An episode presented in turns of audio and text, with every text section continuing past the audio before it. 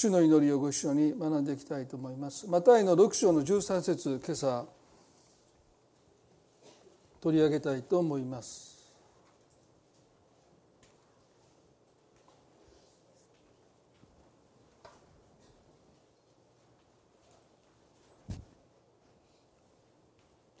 はい、お読みします。マタイの6章の13節私たちを試みに合わせないで悪からお救いください。もう一度にします私たちを試みに合わせないで悪からお救いくださいこの祈りを理解するためにはこの試みと試練の違いというものをまず知らないといけないですね。でこの試みと日本語で訳されるギリシャ語は、まあ、英語ではテンプテーションと訳されてます。まあ誘惑ですよね。ですからこのイエス様の、まあ、日本語訳ではですね試みとちょっと試練を混同してしまう時ありますけど私たちを誘惑に合わせないでくださいという方がしっくりきます。しかし私たちを誘惑に合わせないでくださいという、まあ、日本語はですねまあ言葉としてはしっくりくるんですけどそもそも誘惑に合わせないでくださいという祈りは果たしてどうなんだろう、まあ、そんなふうにも思ったりもします。もし私たちがまあ普通に真面目に生きてれば日々の祈りの中で誘惑に合わせないでくださいと祈らなければならないとするならば問題は他にあると思うんですね。ですから少し違和感を覚えてしまう。誘惑に合わせないでくださいという祈りですね。ヤコブの1の14にはこのようにも書いてます。ヤコブの1の14で人はそれぞれ自分の欲に惹かれおびき寄せられて誘惑されるのです、まあ、これが聖書の一般的な誘惑に関する教えだと思いますね。人はそれぞれ自分の欲に惹かれおびき寄せられて誘惑されるのです。火のないところに煙が立たないように欲望のないところに誘惑はありませんですから誘惑に合わないようにと祈る前にそもそも私たちが持っている欲望の問題と向き合ってその欲望から解放されることを祈るべきじゃないでしょうか。心に抱えている欲望手つかずのままにしておきながら誘惑から誘惑に合わないようにと祈るのは何か無責任のようにも思います。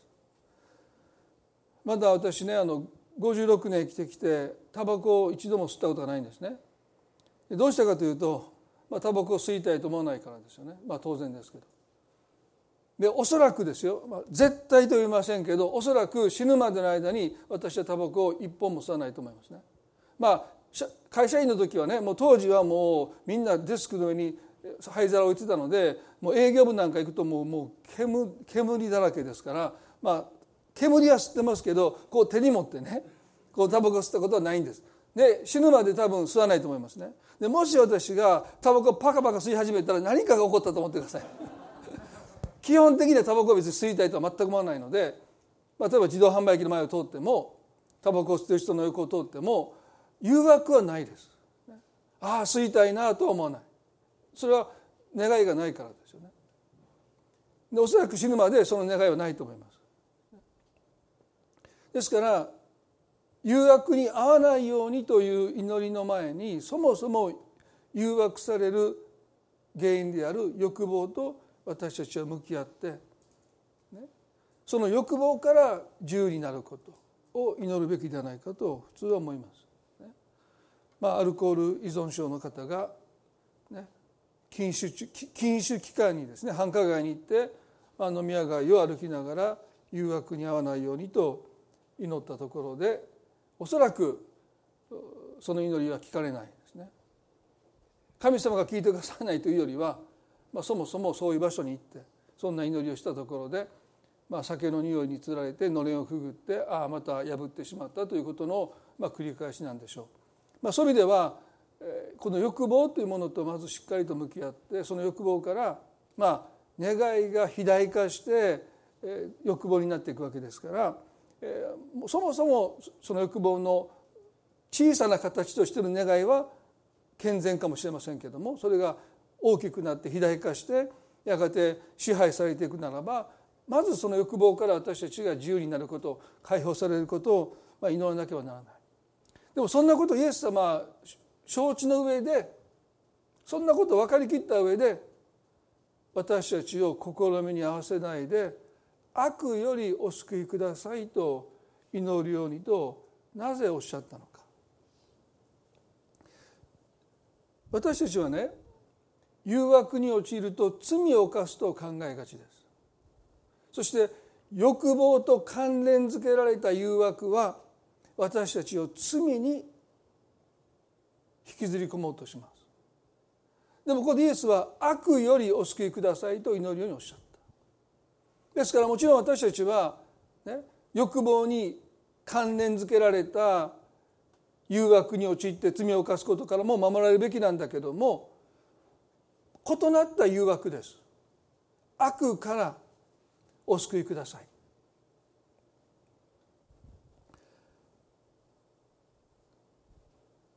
創世記の3章の一節に人類の祖であるアダムとエバが誘惑されて取って食べてはならないと言われた善悪の知識の木の実から取って食べて神に反逆しエデンのその追われるという出来事がありますね。まあ、現在ともプロテスタントでは言いますけれども最初に犯された罪、まあ、その誘惑について、えー、少し考えたいと思いますけれども創世記の3の1で「さて神である主が作られたあらゆる野の獣のうちで蛇が一番狡猾であった」蛇は女に言った「あなた方はそののどの木からも食べてはならないと神は本当に言われたのですか?」女は蛇に言った。私たちはそのにある木の実を食べてよいのです。しかしその中央にある木の実については神はあなた方はそれを食べてはならない。それを触れてもいけない。あなた方が死ぬといけないからだと仰せになりました。まあこれが聖書に記されているイエス様が会わないようにと祈れとおっしゃった誘惑です。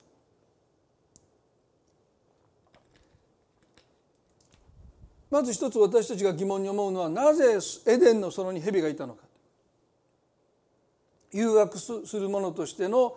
蛇がなぜエデンの園にいたのかということですね。NT ライトという非常に有名な聖書学者がいます。まあ、日本の多くの出版社がこぞって彼の本を今翻訳出版していますし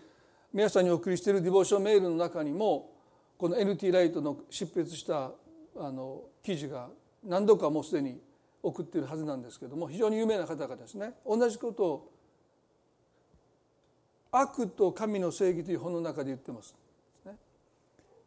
私たちは誰でもこの話が私たちに語ろうとしないことを知りたいと思うつまりそもそも神の美しい秘蔵世界の中に蛇がいてそれがなぜ自分の狡猾さをあのようなやり方で用いた用用いたということな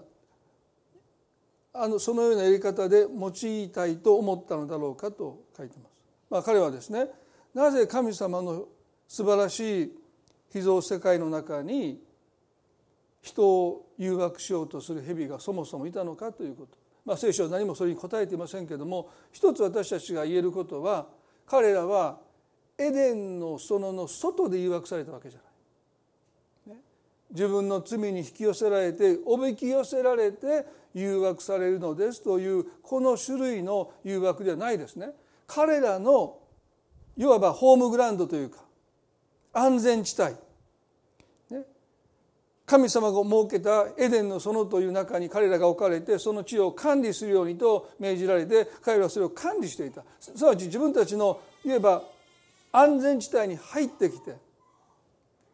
その中で誘惑されたということ。ですから彼らは別に自分の欲望に引き寄せられておびき出されたわけではない。エデンの外にふらふら出て行ってそこで誘惑されたわけじゃない。まさにエデンの園の中で誘惑されたということですね。すなわち蛇の方からやってきたということです。蛇の方からやってきた。そして女にこう言うんです。あなた方はそのどんな木からも食べてはならないと神は本当に言われたのですかと言いました。これが誘惑なのかと私たちは思いがちですけどもこの問いかけによってやがて彼らは神に反逆するんですね。ですからこのことを少し考えたいと思います。この問いかけのどこが誘惑なんでしょうあなた方はそののどの木からも食べてはならないと神は本当に言われたのですか？まず注目したいことはね本当に言われたのですか？というこの問いかけ。本当に言われたのですか？蛇はあたかも真理を追求しているかのように問いかけます。本当なんですか？本当のことを知りたい。真理を知りたい。ですからこの問いかけは蛇が事実を知りたい真理を知りたいと願っているかのような印象を与えます。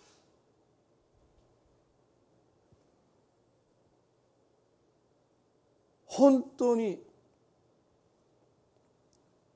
言われたのか。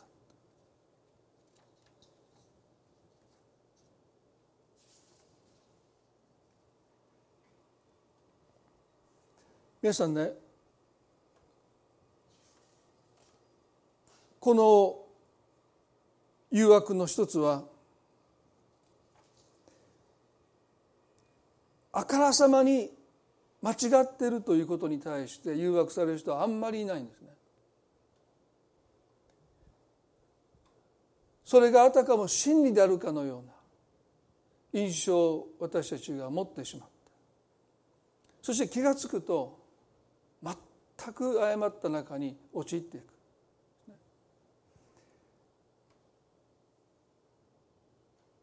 もしある人が皆さんにこれこそが真理ですというようなことを言ったらですねもうまず逃げた方がいいですね。例えば私たちの教会は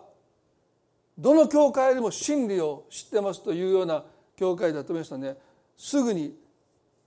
建物から出てくださいね。まずやばいですね。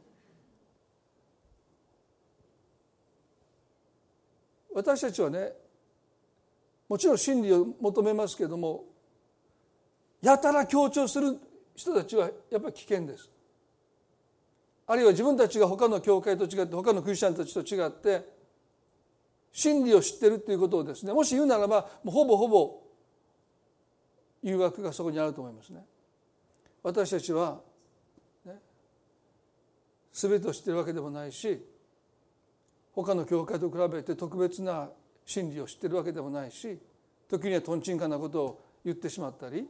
誤解したりまあ誤って聖書を読んでしまったりする、まあ、そういう存在であることを謙虚に認めてない限りですね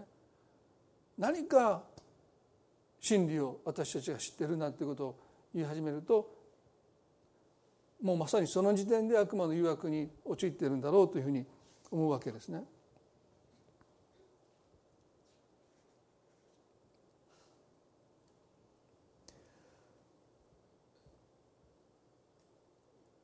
ここでその箇所にもう一度戻る前にですね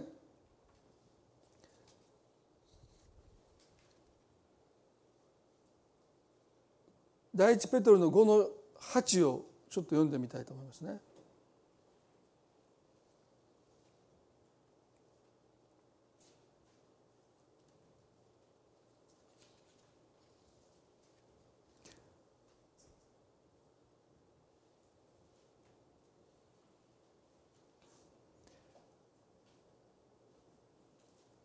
アダムとエバが自分たちのバックグラウンドというかホームグラウンドというかエデンのその中で誘惑されたこと。欲望に引き寄せられおびき寄せられて誘惑されたわけでないこと。そのことはですねこの悪の存在ということを私たちに教えます。悪からお救いくださいと祈るようにイエス様は教えてくださった。そのためですね第一ペトロの5の8では身を慎み目を覚ましていなさいあなた方の敵である悪魔が吠えたける獅子のように食い尽くすべきものを探し求めながら歩き回っています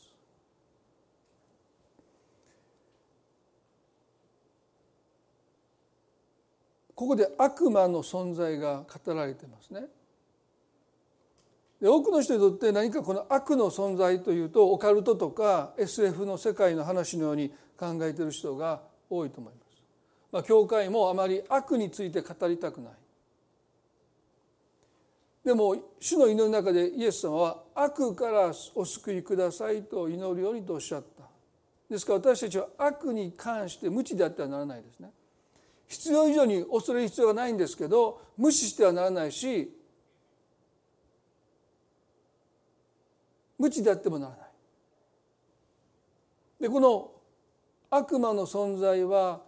吠えたける死のように食い尽くすべきものを探し求めてると書いてます。でこの食い尽くすべきものとは何でしょうか？それは神への信頼ですね。もし私たちが神への信頼を食い尽くされてしまうならば心に悪がはびこるのはもう時間の問題です。詩篇の37の3にこう書いてます。詩篇の37の3に「主に信頼して善を行え地に住み誠実を養い」とあります。主に信頼して善を行え地に住み誠実を養いとありますね私たちがこの不正がまかり通る社会の中で馬鹿正直だと笑われようがある意味で実質的な損を被ることがあったとしても神への信頼があるからこそ私たちはなおも善を行い馬鹿正直だと言われようがなお誠実を養う生き方がそこに成立しうるのはですね究極の善である神が悪を凌駕してくださるという確信があるからですね。でもし私たちがその確信を失うならば人はもう簡単に善を行うことをやめ誠実を養うことが馬鹿らしくなっていってしまう。簡単に悪に染まってしまう。私たちが思うほど私たちは強くない。主への信頼すなわち善が悪を凌駕するんだ多くの人は神を信じてなくてもそのことをどこかで信じてます。でそうじゃなきゃねクリスチャンじゃない人あるいは無神論の人はみんな悪に染まっていきますよ。でもなぜそんなに悪にみんながみんな染まらないのか。なぜ別にクリスチャンじゃなくても神を信じてない人だってそう簡単に悪に染まっていかないかというとやっぱりどこかで善が悪に勝つというこの確信をそれぞれがやっぱり持ってるからなんですよ。でそれを失っちゃうと人間の心は崩壊します。簡単に悪に染まります悪魔が何を探し求めて食い尽くす食い尽くすべきものとして探し求めているかというとこの善が悪に勝つという確信ですこれを私たちが失ったらもう私たちはあっという間に悪に染まっていきますですから私たちはね悪魔をあるいは悪の存在を必要以上に恐れる必要がないただ神への信頼善が悪に勝つというこの確信を私たちはどこまでも守らないといけない。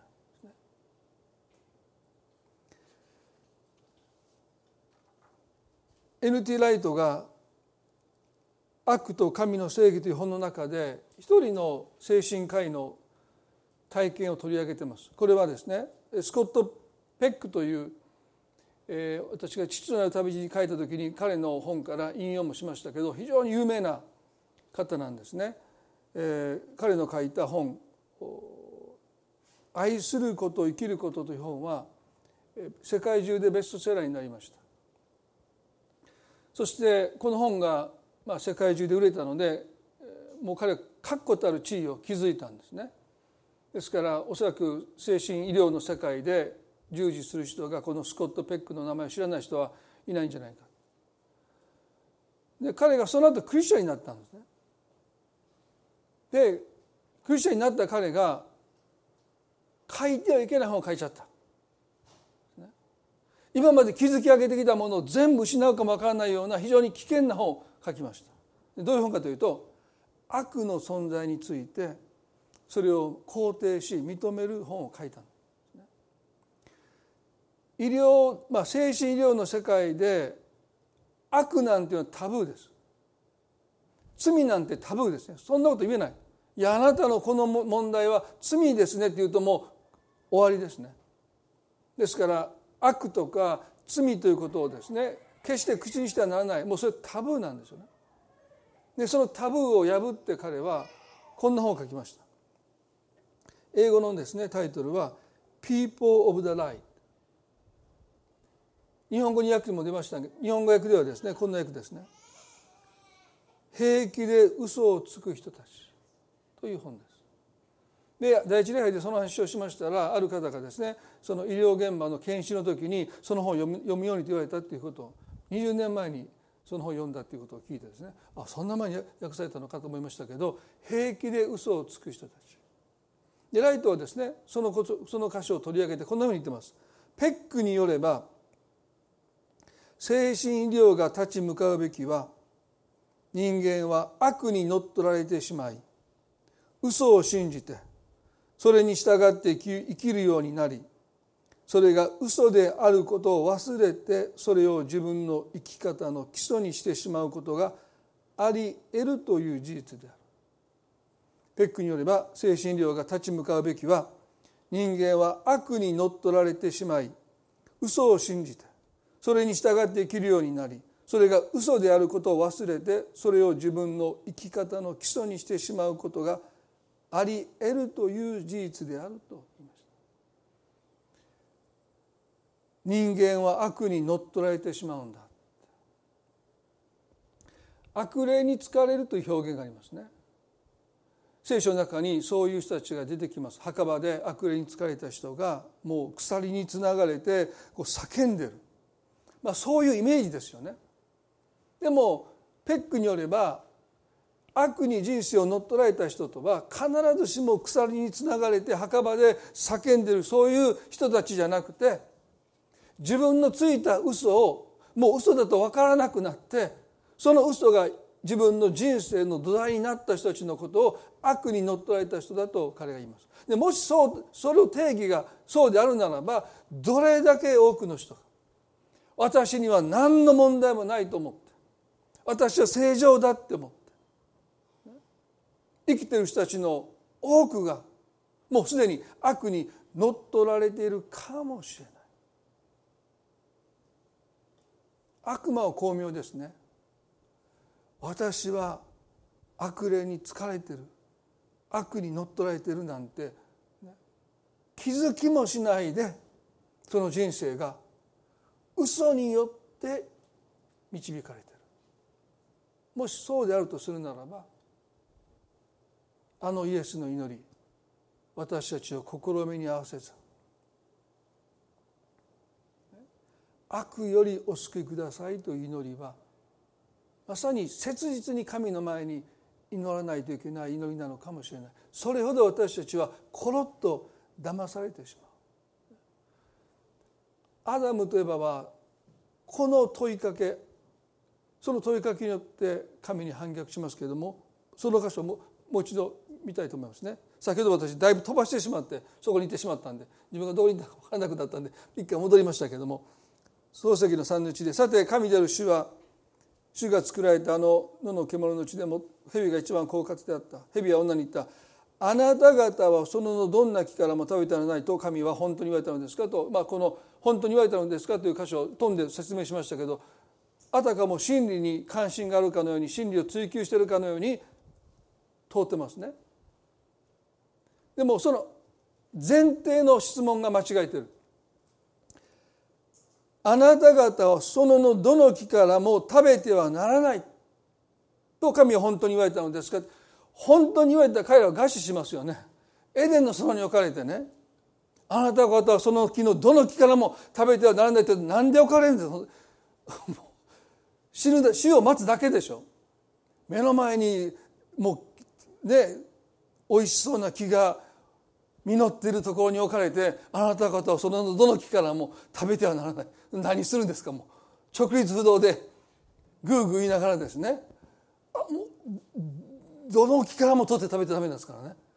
もうそんなことを神様言うはずないのになぜ蛇はそのこと言うんでしょうか。勘違いでしょうか。勘違いのはずがありませんね。このあからさまに神様がおっしゃったことと真反対。神はそののどの木からも取って食べていいって言ったのに蛇は神はその木からどの木か取っても食べてダメだって本当にそんなこと言われたんですか。女はエヴァをですねそれ否定します。神様がおっしゃったことをそのまま復唱します。でもこの蛇の問いかけによって明らかに彼女の中で神様のイメージは変わりました。そうじゃなきゃこの後罪を犯すことをしないでしょ皆さん想像してくださいよ。神様がエデンの園を作って、ね、そしてそこを耕すように命じてそしてそののどの木からも取って食べてはならないって言われたらどんな神様ですか皆さん。ね。考えられないでしょ。あの宝刀息子が豚の世話をしながら誰も彼に食べ物を与えなかったというあの光景と重なりますよね。働けど働けど誰も食べ物をくれない。そんな神様であるはずがないのに分かっていたのにエヴァは神様がそのようなお方だというイメージを植え付けられてしまった蛇の誘惑は神様の本当の姿を歪めて真実でないいや真実と真反対の真逆な神様のイメージを植え付けることに成功したあとはもう放っておいても罪を犯します。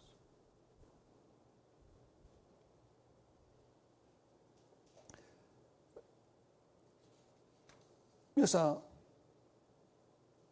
神様は何とおっしゃったのか。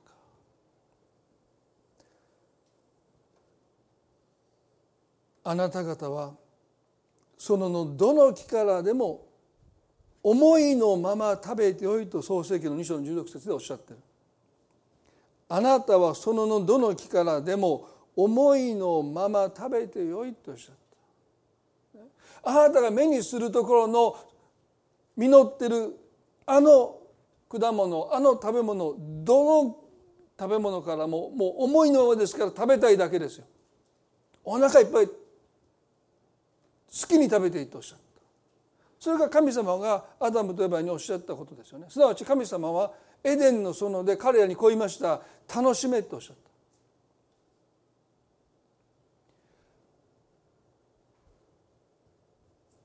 誘惑一つの誘惑は禁欲という形でやってきます。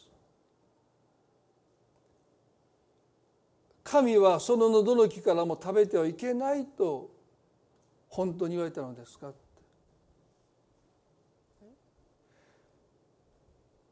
クリスチャンが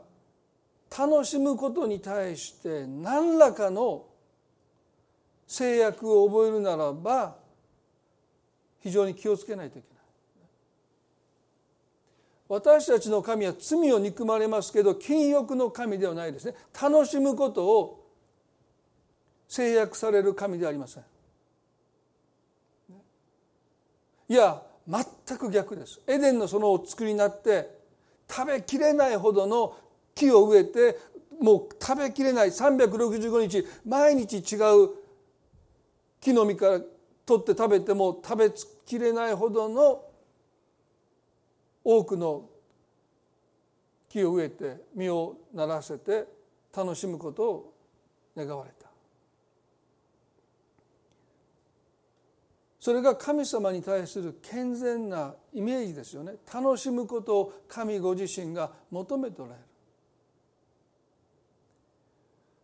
皆さんどうでしょうか？もし皆さんが楽しむということが何か霊的でないかのようにもし思い始めるならばあるいは神様がそのことを望んでおられないかのように考え始めるならば私たちはもう誘惑に片足突っ込んでいるぐらいに思ってもいいかもわからない。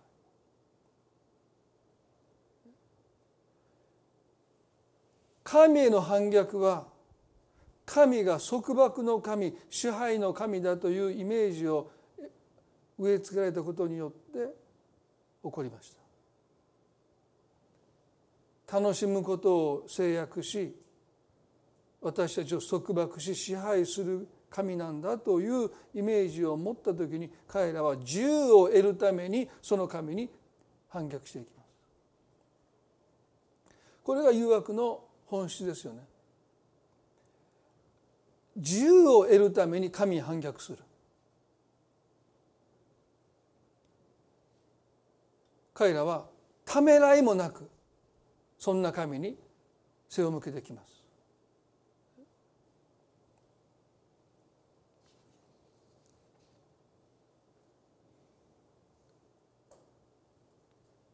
皆さんはどうでしょうか？皆さんの思い描いている神様は許されたもちろん罪はダメですけど許された範囲の中であなたが人生を大いに楽しんで生きることを神様が霊的だと考えていてくださってそれを神様がそういう楽しんでる私たちを神様が喜んで見ていてくださる。そういうお方として皆さんが神様を心に描いておられるのかあるいは禁欲の神。楽しみを削り落として削り落として神に仕えること好きなことも全部我慢して神にお仕えすることを神が求めているそういう神としてもし皆さんがどこかで描いているならばやがて私たちはその神から自由になるために神に反逆します。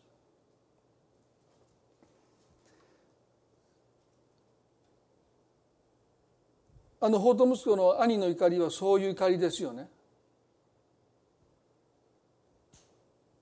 弟が帰ってきてお父さんが喜んで迎えてそして祝宴が始まった時に兄は畑にいてそしていつものように仕事を終えて戻ってくると家が騒がしいので彼はしもべを読んで何事かと尋ねます。それもおかしな話ですよね。もうきれいについてる。もう家に帰ろうとしてる。なぜ彼がわざわざ家に入らないでそこに立ち止まってしもべをわざわざ呼びつけて何事かと聞くんでしょう。なぜそこに帰っていかないのか。神様が求めてもいない制約を自らに課している人は人にも同じ制約を課してしまいますね。ですから自分が畑仕事をして疲れて帰ってきている時に家で騒がしく音楽や踊りの音が聞こえてくることを彼は耐えれなかった。許せなかった。自分が家に戻ってから祝宴が始まればもしかしたら彼はもう少し素直に加わったかもわからないのに自分がまだ仕事を終えて疲れた体を引きずりながら帰ってる途中に宴会が始まったことに対して彼はおそらく許せなかったんでしょう。しもべを読んで事情を聞きますとあなたの弟様が無事に帰られたということでお父様が祝宴も受け取られるということを聞きました。でそれに関して彼は怒ってそこに入っていくことをしな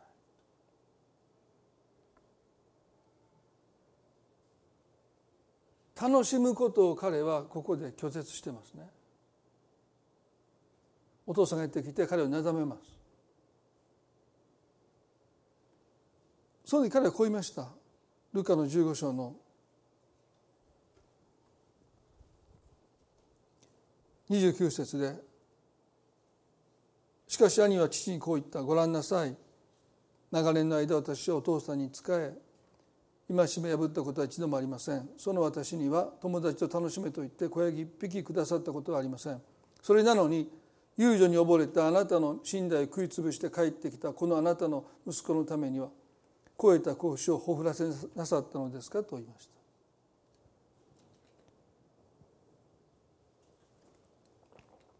これは兄の反逆ですよね。父が設けた祝宴に彼は行こうとしない。弟息子も父の顔に泥を塗りましたけど兄も父の顔に泥を塗ってる。でも罪意識を覚えているのは弟の方で兄は全く父の顔に泥を塗っていることに関して罪意識を覚えてない。当然のように言ってますね。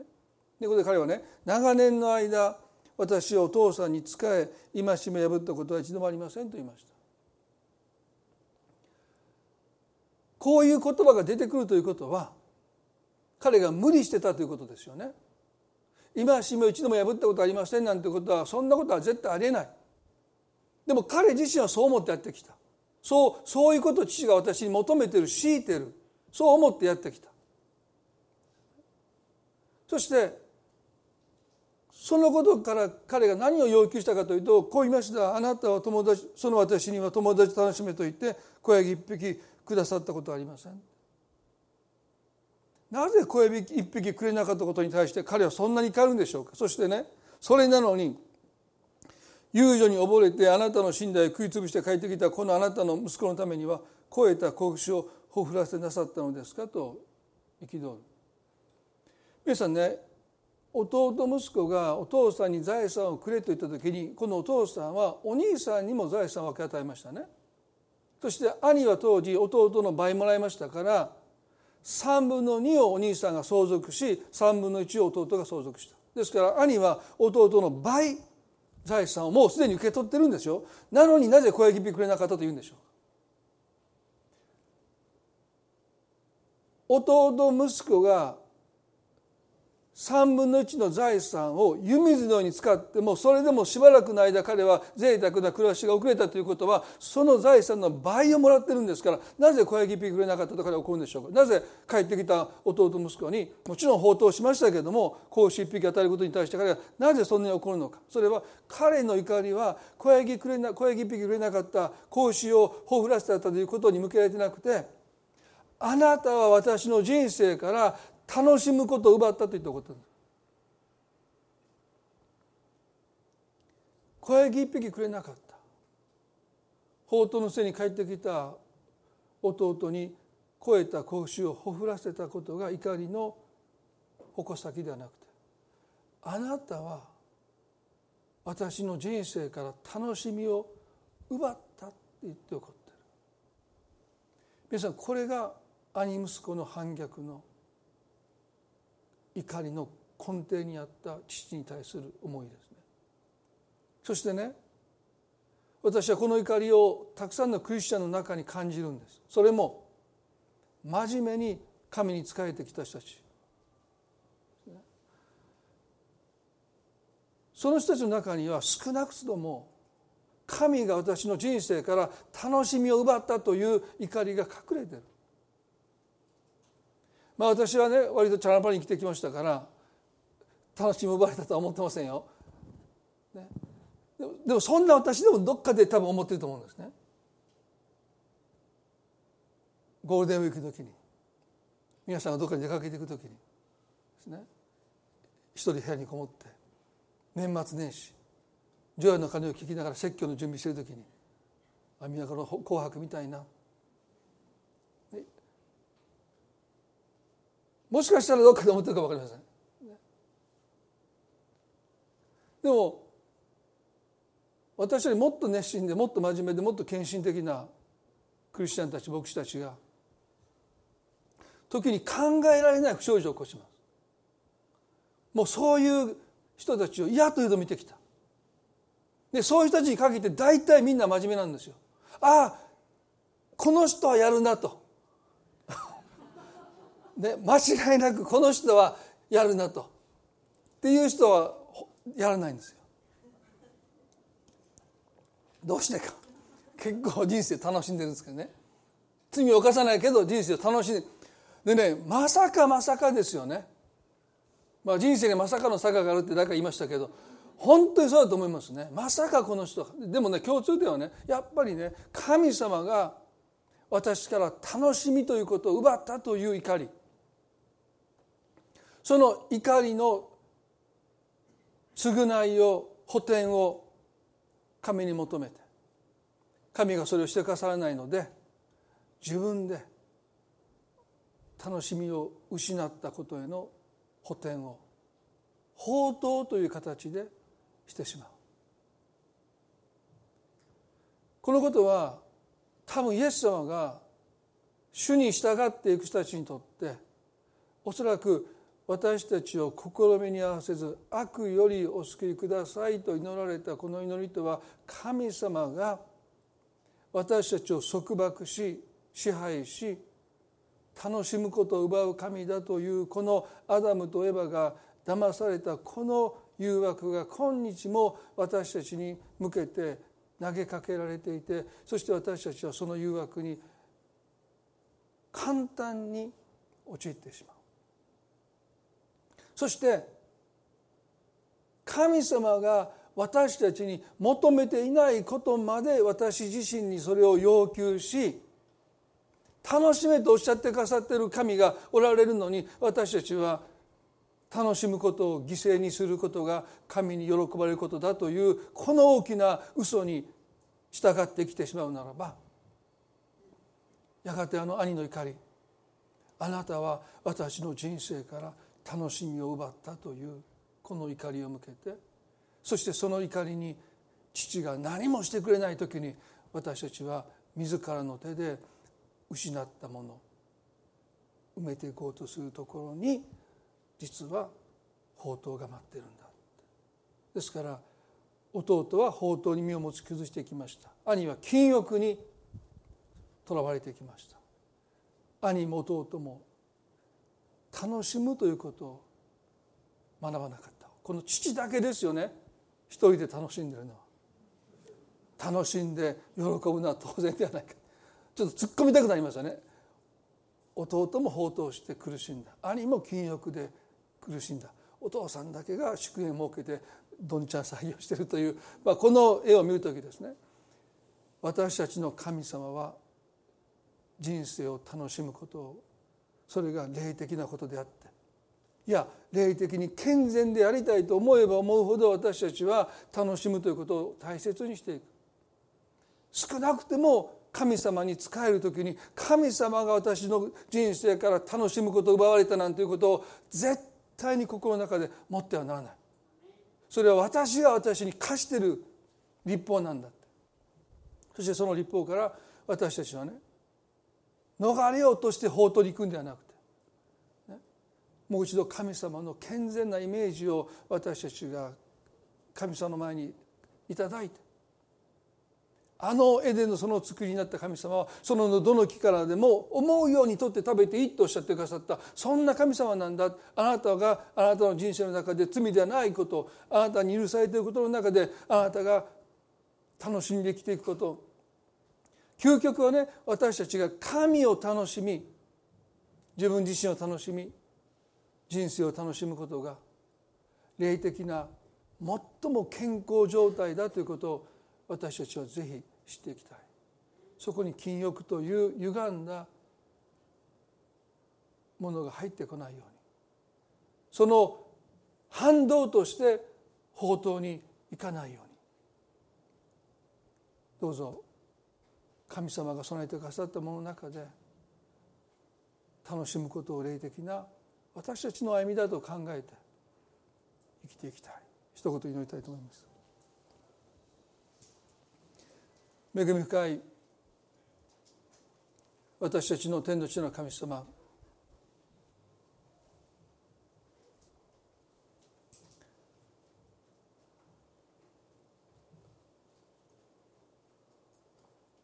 私たちは今朝もう一度自らの心を顧みて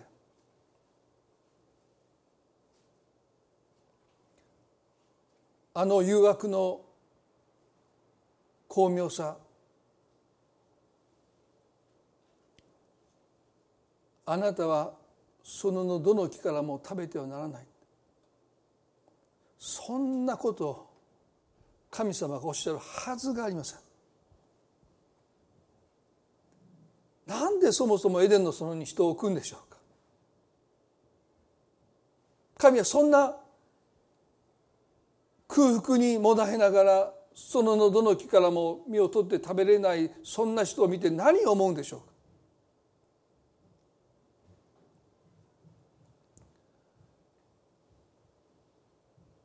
私たちは私たちが思う以上に神様は自由です。寛大です。楽しんで喜んでおられる神様です。もちろんこの世界には悲しむべきことが多くあって神様は心を痛めていることも事実ですがしかし神様ほどハッピーな方いない。どんなに悲惨なことがこの地の中にあったとしてもです神様は不機嫌じゃない神様は誰よりもハッピーな方であることを私たちがもし知らないならば私たちは神様に対して歪んだイメージをもうすでに植え付けられていると思います。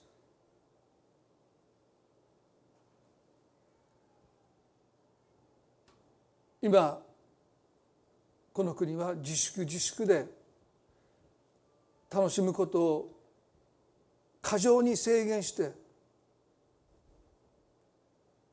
それは感染を広げないという意味においては賢明なことかもしれない。でも同時にそこに誘惑があることを私たちは忘れてはならない。楽しむことに在籍感を覚えていくならばそれが私たちの生き方になっていきます。しかしそのままずっとそういうわけにいかない。やがてその思いは怒りに変わりやがて報道へとつながっていきます。神様私たちを試み合わせず悪よりお救いください。いつもいつもハッピーな神様を私たちが忘れないで。どんな状況の中にいても善が悪を凌駕することを固く信じて委ねられた与えられた状況の中であったとしても楽しむことに何ら在籍を覚えることなく。もちろん常識的な範囲の中で他者への聞こえの中でありますけれどもでも少なくてもあなたが許してくださっている楽しみを私たちは楽しみ在籍が覚えることがないように助けてください。こんな時期だからこそです神様。私たちをこの誘惑から守っていてくださってあなたのイメージが歪められることがないように助けてください。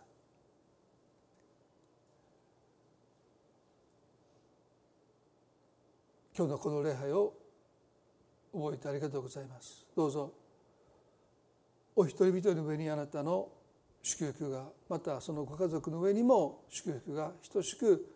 注がれますように愛する私たちの主イエス・キリストの皆によってこの祈りを見舞いにお捧げいたします。それではご一緒に最後に賛美を捧げたいと思います。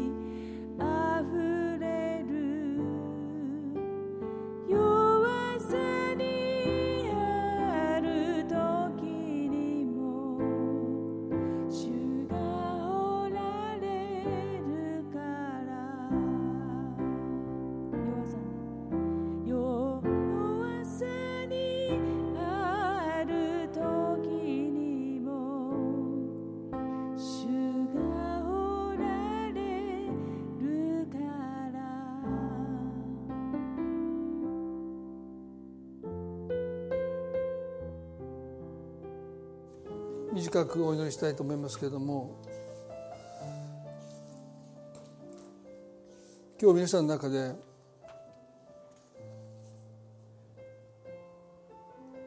神様のイメージが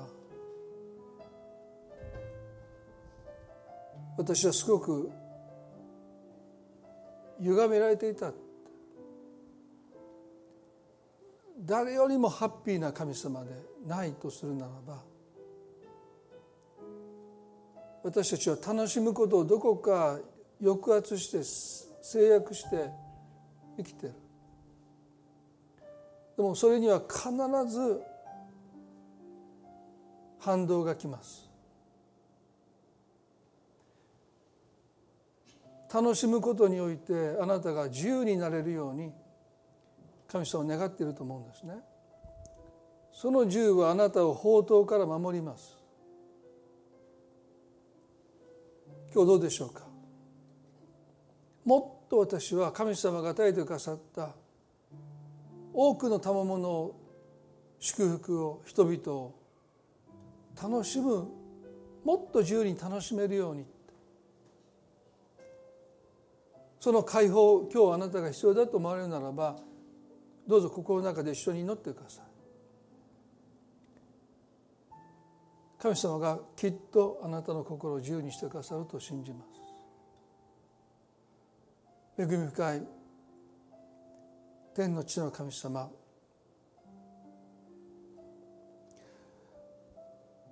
私たちはあなたが与えてくださった人生の賜物を楽しんでいるでしょう。か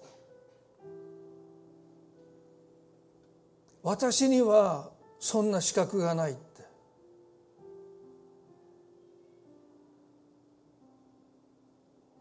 自らを罰していないでしょうか。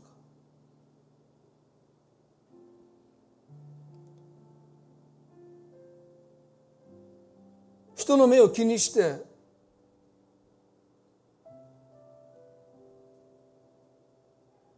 自らを束縛してないでしょうか。神様どうか私たちの心を自由にしてくださって。あなたが与えてくださった人生の賜物経済であっても健康であっても人間関係であっても楽しめることができますよ。そのことを神様が何よりも願っていてくださることを今日知ることができますよ。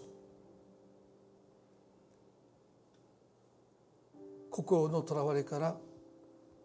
私を自由にしてください。解放してください。イエス様の皆によって祈ります。アーメン。それでは今朝の礼拝これで終わりたいと思います。